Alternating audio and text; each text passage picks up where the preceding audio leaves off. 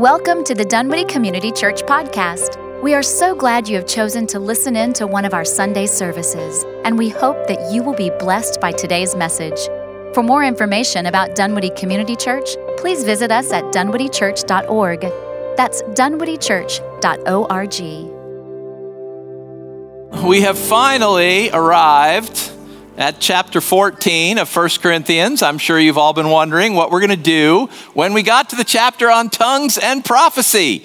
So, you have chosen well to show up today. Turn in your Bibles to 1 Corinthians chapter 14. This is actually the last chapter in a section that started back at the beginning of chapter 12, if you'll remember, when Paul said, Now about the gifts of the Spirit. We talked about how that's kind of, that, that she, that's the way he says he's moving on to a new question. Uh, 1 Corinthians, we've talked about this a lot. He's answering all these questions from a letter they sent to him, but we don't have that letter. So we got to kind of figure out the questions from what he says. Fortunately, he often tells us what the question was, or he quotes something that they said. Now, you're saying this, but really this. So, usually we can figure out by reading between the lines what it is they were asking him. But so far, he hasn't really answered that.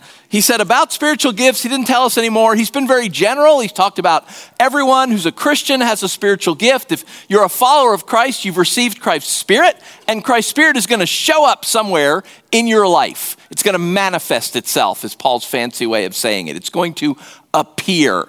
And so he said that's true for everybody who's a follower of Christ. We all have some gift. Their, their gifts are to build up the church, they're not just for us personally. And he talked last week in chapter 13 about our motivations. Why do we use our gifts? It's not just about us, it's about love and building people up. Now, here in 14, finally, he's going to get specific. Like, what did they actually ask him? What's his actual response? So I'm going to read all of chapter 14. It's fairly long, so settle back and let's go along together. 1 Corinthians chapter 14. Follow the way of love and eagerly desire gifts of the Spirit, especially prophecy. For anyone who speaks in a tongue does not speak to people, but to God. Indeed, no one understands them. They utter mysteries by the Spirit. But the one who prophesies speaks to people for their strengthening, encouraging, and comfort. Anyone who speaks in a tongue edifies themselves, but the one who prophesies edifies the church. I would like every one of you to speak in tongues, but I would rather have you prophesy. The one who prophesies is greater than the one who speaks in tongues, unless someone interprets, so that the church may be edified. Now, brothers and sisters, if I come to you and I speak in tongues, what good will I be to you unless I bring you some revelation or, knowledge or prophecy or word of instruction? Even in the case of lifeless things that make sounds, such as a, a pipe or a harp, how will anyone know what the tune is being played unless there's a distinction in notes?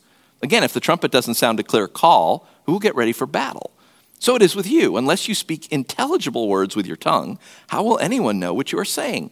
You'll just be speaking into the air. Undoubtedly, there are all sorts of languages in the world, yet none of them is without meaning. If then I do not grasp the meaning of what someone is saying, I'm a foreigner to the speaker, and the speaker is a foreigner to me. So it is with you. Since you are eager for the gifts of the Spirit, try to excel in those that build up the church. For this reason, the one who speaks in a tongue should pray that they may interpret what they say. For if I pray in a tongue, my spirit prays, but my mind is unfruitful. So what shall I do? I'll pray with my spirit, but I'll also pray with my understanding. I'll sing with my spirit, but I'll also sing with my understanding.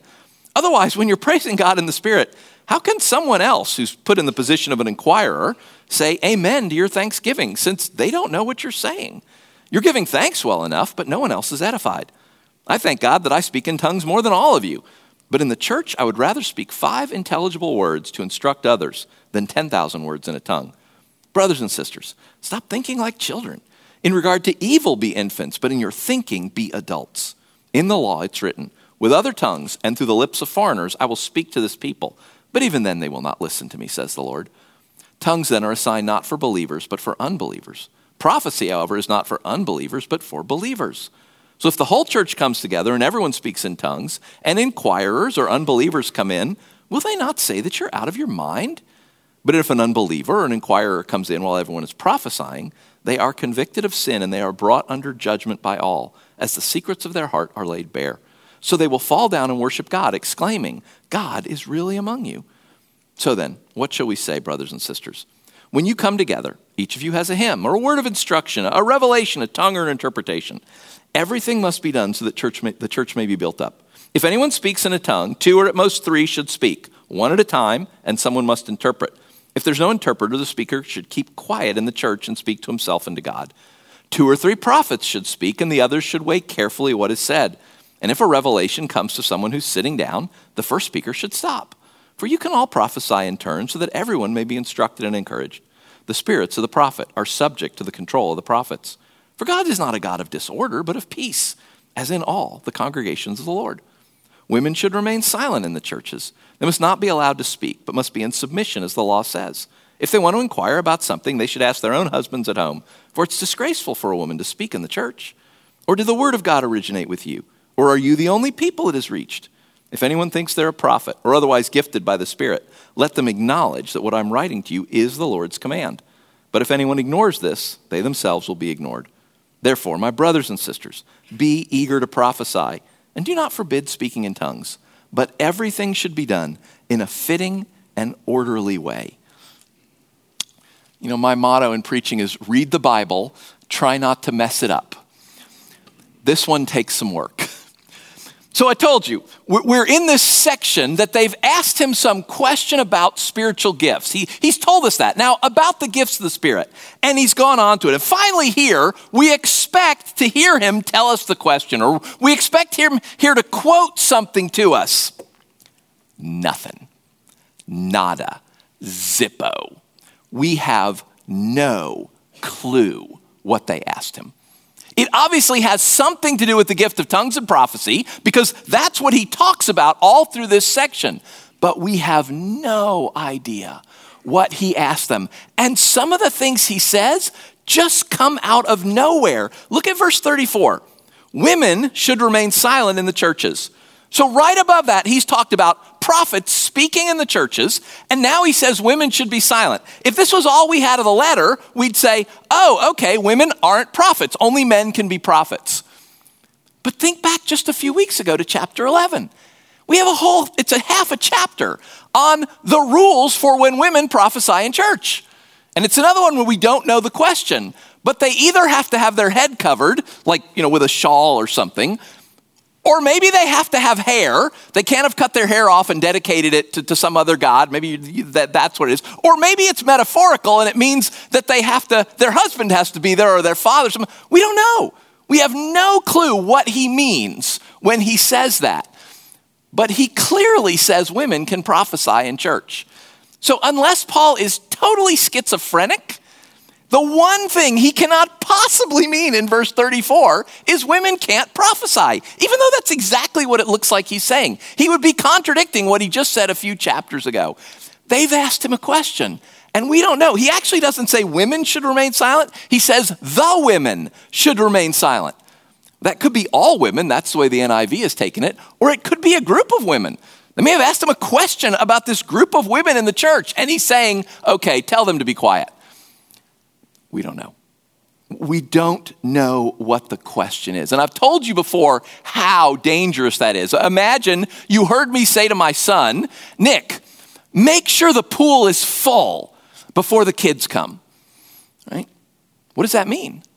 Well, you're probably going to think that means full of water because that's normally what pools are full of. I'm telling Nick, make sure the pool's full of water before the kids come. If that were the Bible, we'd make the application pools always need to be full of water.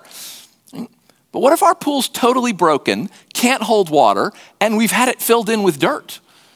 And I'm saying to my son, make sure the dirt is full. We don't want anybody tripping and falling into that, what used to be the pool. Right? Then the application is pools are bad, and you shouldn't have them. We could take the exact same sentence and come up with two totally different applications based on what we fill in. What was the question? What was the circumstance? We don't know about so much of this chapter. So we're going to do the same thing we did in the other places where we don't know. We're not going to make theology out of it. We're not going to say, okay, here's what it is, you have to do this. We're just going to leave it out there and say, well, hopefully the Lord will give us instruction later. Although in the past 2,000 years, we haven't figured a lot of this chapter out. So, what can we come up with? Like, what can we say for sure out of this chapter for ourselves that, that we can use? That, that I am confident telling you that I am not going to have to stand before Jesus someday and say, Oh, I'm really sorry. I shouldn't have said that. That was, yeah, you're right. That didn't make any sense, did it? Um, he's, he's talking about these two gifts the gift of tongues and the gift of prophecy. So let's do some definitions first because I don't, we probably don't necessarily understand either of those today. They're not normal in our world today. They were totally normal in Paul's world. Tongues and prophecy were completely normal in all religion in Paul's world. Tongues is speaking in a language that you do not know. So you're saying things, but you don't understand what you're saying. And if you remember last week in chapter 13, Paul said, If I speak in the tongues of men or of angels, that maybe you're saying something that's in a human language, maybe it's not even a human language. Maybe it's just something else. Uh, sometimes for some people it seems like it's just it's just an outburst. It's an ecstatic utterance. We actually do that. Hallelujah. That's Hebrew. Hallel, praise. Lu, that's you, a command. Yah is the of Yahweh. You're speaking in tongues when you say hallelujah. You're saying something in a language you don't understand. That's what tongues is. And for some people, it's just a momentary thing. And for some people, it goes on. They have whole prayers, they have whole conversations in a language that they don't understand. And Paul says that tongues are normal. He says he wishes that everyone spoke in tongues. He says that he speaks in tongues. He says that don't forbid tongues. In Paul's world, tongues was totally normal. And he says if you've got God's Spirit in you, God's Spirit's going to show up in places. One of the places it may show up in your life is tongues. Now, what he also says about that, again, things that I'm totally clear he says, is that the gift of tongues is for personal edification. Remember, he talked before about how everyone has a gift for for the whole church, to be used for everyone. Tongues, he says over and over again, is not a gift for everybody, it's a gift for you. And so he says things like whoever speaks in a tongue doesn't talk to other people, they just talk to God. Whoever speaks in a tongue edifies themselves. That tongues is something that God does to encourage you personally. Now, full disclosure, I do not have the gift of tongues. I've never spoken in tongues, so I can't say this from personal experience. But I know lots of people who do have the gift. And I know lots of people who've related and, and talked about it. There are many people for whom, at the deepest, darkest moments of their life and their walk with Christ, they opened their mouth and stuff came out that they had no clue what it was. And they said that was so encouraging because they couldn't pray. That's what Paul says in Romans. When we can't pray, the Spirit prays for us in groanings that we don't understand. And there are a lot of Christians that that's their experience. When they are at the darkest, deepest place in their Christian life and they don't know what to pray. And then they, they can't even get words out things start coming out of their mouth. And the Spirit prays for them. They don't know what they're saying, but God knows what they're saying. What needs to be prayed, what they need to ask God for, God's Spirit has them ask it. And you can imagine that would be really, really encouraging. Tongues is a gift to build you up personally and again, lots of Christians throughout the ages, Christians in this room, okay? There's folks in our church who speak in tongues. Christians throughout the ages have found this to be a huge comfort uh, to know that when you didn't know what to pray, when you didn't know what to do, Jesus could pray through you. That the Spirit could, could pray through you. That when you didn't know what to sing and you didn't know what to say, that the Spirit could take over your vocal cords and say what needed to be said. Tongues is God's mercy and encouragement to his people. Now, you know, not to everybody, not to all the time. That's Paul said that so many times. God gives the gifts he wants to give in the times he wants to give them for his purposes. Sometimes God wants to give his followers speaking in tongues, a language they don't understand. He wants to let the Spirit speak through them. It's for personal edification.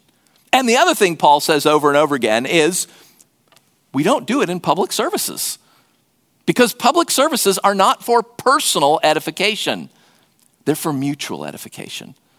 We are not here to be edified. And we'll talk about that more as we go on and as we get into prophecy.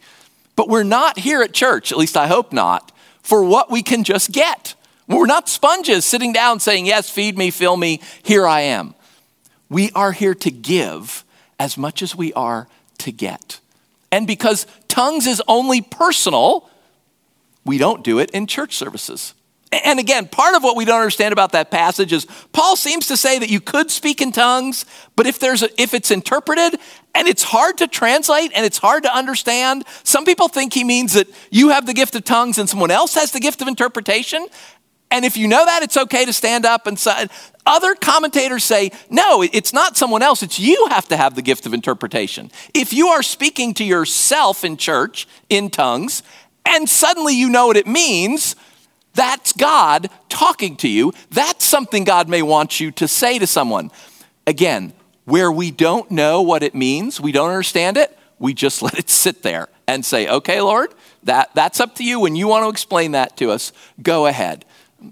We don't do tongues in public services because it doesn't encourage anyone, it doesn't build anyone up, it doesn't edify anyone. It just edifies the person speaking. It encourages you, but it doesn't encourage me. I mean, that's why I don't preach in French. Je peux, je peux parler en français. On peut faire toute la courte en français. Oh, c'est chouette, n'est-ce pas? N'est-ce pas?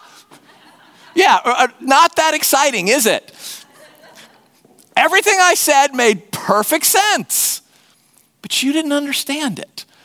So it didn't build you up. It didn't encourage you. You couldn't answer me when I said to you, Isn't that right? You couldn't say back to me, Yes, that's right. There's no engagement. That's what tongues is, Paul says. It's great for you, but it's not for anyone else. So Paul says, You know what? Keep tongues between you and God. That's what it's for. Here, in the church service, Paul says, everything we do is to build one another up. So, what we do is we prophesy. Now, before we jump into prophecy, let me just say, let me step out of the sermon for a minute and just do a quick aside, okay? Tongues is weird. Like, I get it. If you've never experienced it, it's weird. And I suspect if you have experienced it, it might be even weirder. All right? So, if you have had an experience with tongues and you don't know what to do with it, like if you've been praying and stuff has come out of your mouth and you're not sure about that, and you're just like, I'm not going to tell anyone about this ever because they'll think I'm crazy. Come tell me about it. I will not think you're crazy. I mean, if you've got stuff going on, if you've experienced this or you've heard other people do it and you're not know what to do, feel free to come talk to me. I'll be happy to chat with you about that. Again, I don't have the gift. I can't tell it to you personally, but I can tell you what the scriptures say about it. And there are people in our church I know who speak in tongues. There's folks in leadership I know who speak in tongues. I am happy to connect you with someone who does understand this. And this is a gift God had given you, just as if you had the gift of hospitality and you came to me and you said, Oh, Jeff, I'm, I'm just suddenly inviting people over to my house all the time. I, I don't know what to do. It's so weird. like, I would say to you, That's the gift of hospitality. It, it's a gift in Scripture. And I'd hook you up with some, again, I don't have the gift of hospitality either. If you've ever been to my house, you know that. I would hook you up with some people that, that do have that gift that, that you could learn and you could grow in these things. If, if something's happened with you, you've had a bad experience with tongues or, or something, you've been freaked out or whatever, you are welcome to come chat with me. We'll go get a cup of coffee. Well, again, we'll talk about it in English, but I'm happy to talk with you about this, to hook you up with people who can have more knowledge and can help you in some of these things. But tongues is personal edification. And when we're here, this is corporate edification. And so Paul says, what you want to do when we're together is to prophesy. Now, again, we got to define some terms because we usually think of prophecy as telling the future. We think of prophecy as fortune telling. And unfortunately, that's actually what the word means. Pro, before, phemi, to say. Prophecy is to speak something ahead of time. But that's not what it means. Prophecy in the scriptures is specific application from God. It is taking what God has said and applying it specifically to a circumstance. The scriptures say, do not steal. Okay? Prophecy is saying, hey, don't take that, that's stealing. It's making a specific example. It's taking what God has said and applying it in some specific circumstances. Now, sometimes that includes telling the future because you are explaining what is going to happen if you follow this path or you follow this path. But don't think of prophecy normally as like Elijah on the mountains with the, you know, the priests of Baal calling them to a contest. That is in scripture. It does happen, but it is a fraction of a fraction. Okay, so to prove this to myself, I randomly opened to a bunch of places in the prophets. Okay, and every single time it was true. So one of the time, the first time I randomly opened, I opened to Ezekiel chapter 13. So I'm going to read it to you. This is Ezekiel prophesying. Listen to what he says. L- listen to how he says it. Let me read the first nine verses. The word of the Lord came to me. This is Ezekiel speaking. Son of man, prophesy against the prophets of Israel who are now prophesying. Say to those who prophesy out of their own imagination, Hear the word of the Lord. This is what the sovereign Lord says Woe to the foolish prophets who follow their own spirit and have seen nothing. Your prophets, Israel, are like jackals among ruins. You have not gone up to the breaches in the wall to repair it for the people of Israel, so that it will stand firm in the battle on the day of the Lord. Their visions are false and their divinations a lie. Even though the Lord has not sent them, they say, The Lord declares, and expect him to fulfill their words. Have you not seen false visions and uttered lying divinations when you say, The Lord declares, though I have not spoken? Therefore, this is what the sovereign Lord says Because of your false words and lying visions, I am against you, declares the sovereign Lord. My hand will be against the prophets who see false visions and utter lying divinations. They will not belong to the council of my people or be listed in the records of Israel, nor will they enter the land of Israel. Then you will know that I am the sovereign Lord. Did you hear? What is he doing? And this, in this case, it's God speaking to Ezekiel. Right? He's talking to people who are claiming to speak for him, but they're just making it up out of their own minds. Right? And he's saying, Don't do that. That makes me angry when you use my name to try and prove whatever you want. That's not new in, in Ezekiel. That's back in, in, in Deuteronomy, God says not to do that. I mean, lying is forbidden all the way back in, the, the Ten Commandments. This isn't some new revelation of, oh my gosh, you're not allowed to pretend to be a prophet? I never knew. That's already, God's already told us that in Scripture. This is specific. God is speaking to a specific group of prophets in a specific city, in a specific time, and He's saying, This is what you're doing, stop it. And did you notice there was a little future telling in there at the very end? He said to them, Because you treat me this way, you will not return to Israel. You won't be in the council, you won't be on the list, you won't go back. There will be a return. Someday, the Israelites are going to go back to Jerusalem, and God says, You will not be among them because of the way you treat me and treat my name. That's prophecy. Taking what God has said before and making it specific to a situation. So if you find out that a friend of yours is cheating on their expense reports. Like they've found some way to game the system so that they get the per diem and they get their meals paid. And you come to them, they claim to be a Christian. You're like, dude, you, you got to stop that. Like you're, you're, you're, lying, you're stealing from your boss. You, you, you are defaming the name of Christ. Someone's going to find that out and you're going to lose your job. You just prophesied. You took what the scripture says lying is wrong, cheating is wrong, stealing is wrong and you applied it specifically to someone in a specific situation. And you also told them the future. If you keep doing that, it will be found out and you will lose your job. That's prophecy. And the reason you can do that is because you have the Spirit of God. In the Old Testament, nobody had God's Spirit. It hadn't been given yet. God had to put it onto certain people at certain times for them to be able to, to do this. to specifically apply things. But there's a prophet, Joel, who says, Thus saith the Lord, the days are coming when I will pour out my spirit on all the earth, and your sons and your daughters will all prophesy. The very first sermon ever preached after the resurrection of Christ is in Acts 2. Peter stands up and he preaches like I preach. He reads a passage of Scripture and he explains it. That's the passage of Scripture he reads. He reads that, that, those verses from Joel and he says, folks, that's today. That prophecy from the 800s BC, it just happened. It's Jesus. If you will turn to Jesus, God will pour out his spirit on you. You will all prophesy. All of you who have God's Spirit, all of you who name the name of Christ, you can do this. You, you can do this kind. This is biblical prophecy. What I'm doing right now is very close to biblical prophecy. I'm taking what God said and I'm explaining it for our situation, specifically for us today, with what's happening for us. That's prophecy. And Paul says, we should all be prophesying. We should all be praying for God to be doing that in us. Now, for some people, it's a gift. Like God's Spirit is particularly at work in it. But we're all called to do it. Like hospitality, we are all called to be hospitable. It's a command, but also it's a gift. Some people are just really good at it. For some people, God's Spirit shows up when they exercise hospitality. But we're all supposed to be doing it we are all supposed to be prophesying. We're all supposed to be encouraging one another. We're all supposed to be taking what the scripture says and saying it back to each other. And, and it doesn't have to be like I gave you a bad example, right? It can also be a good example.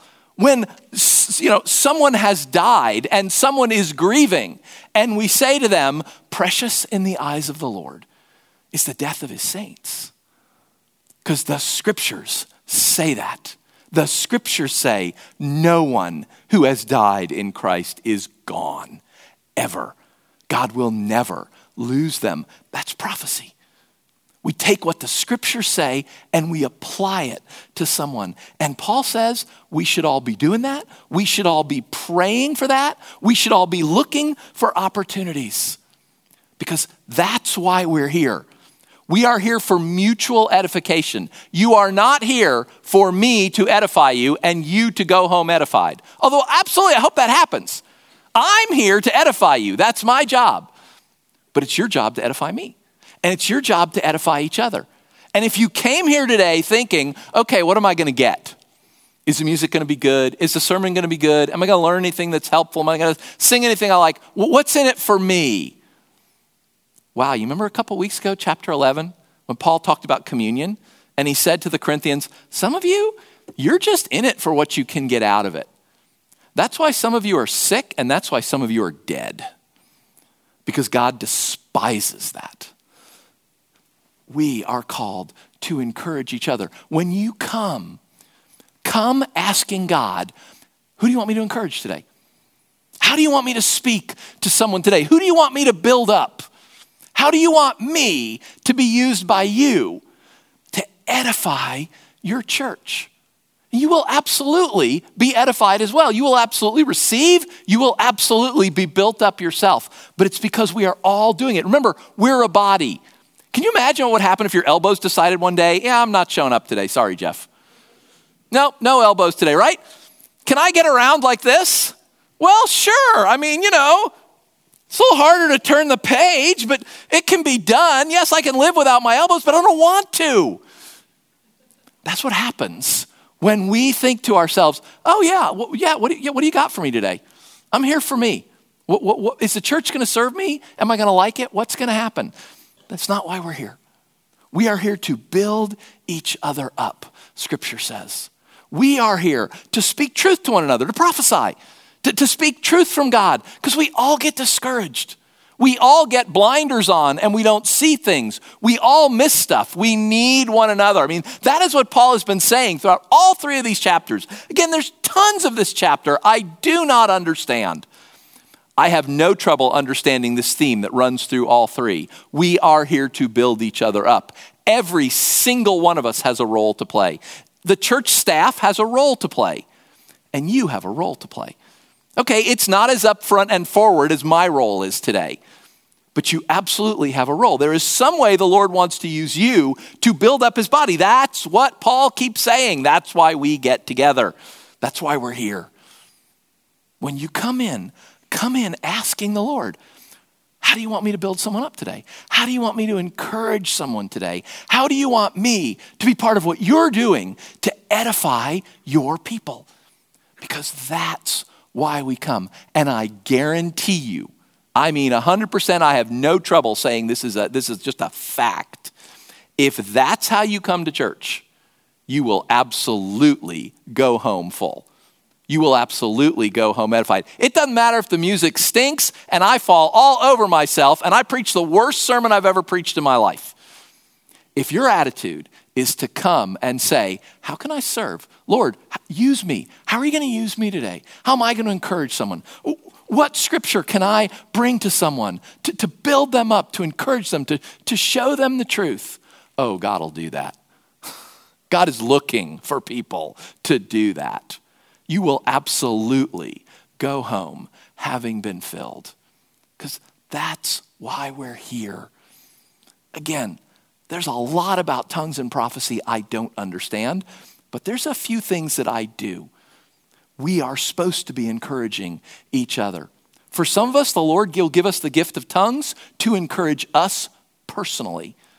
But for all of us, Paul says, we are to be eagerly desiring gifts that build up the church. We are to be eagerly desiring gifts that, that edify one another, that, that build each other up, that make one another strong. That's why we're here. So I'm going to pray over us as, as I always do when I end.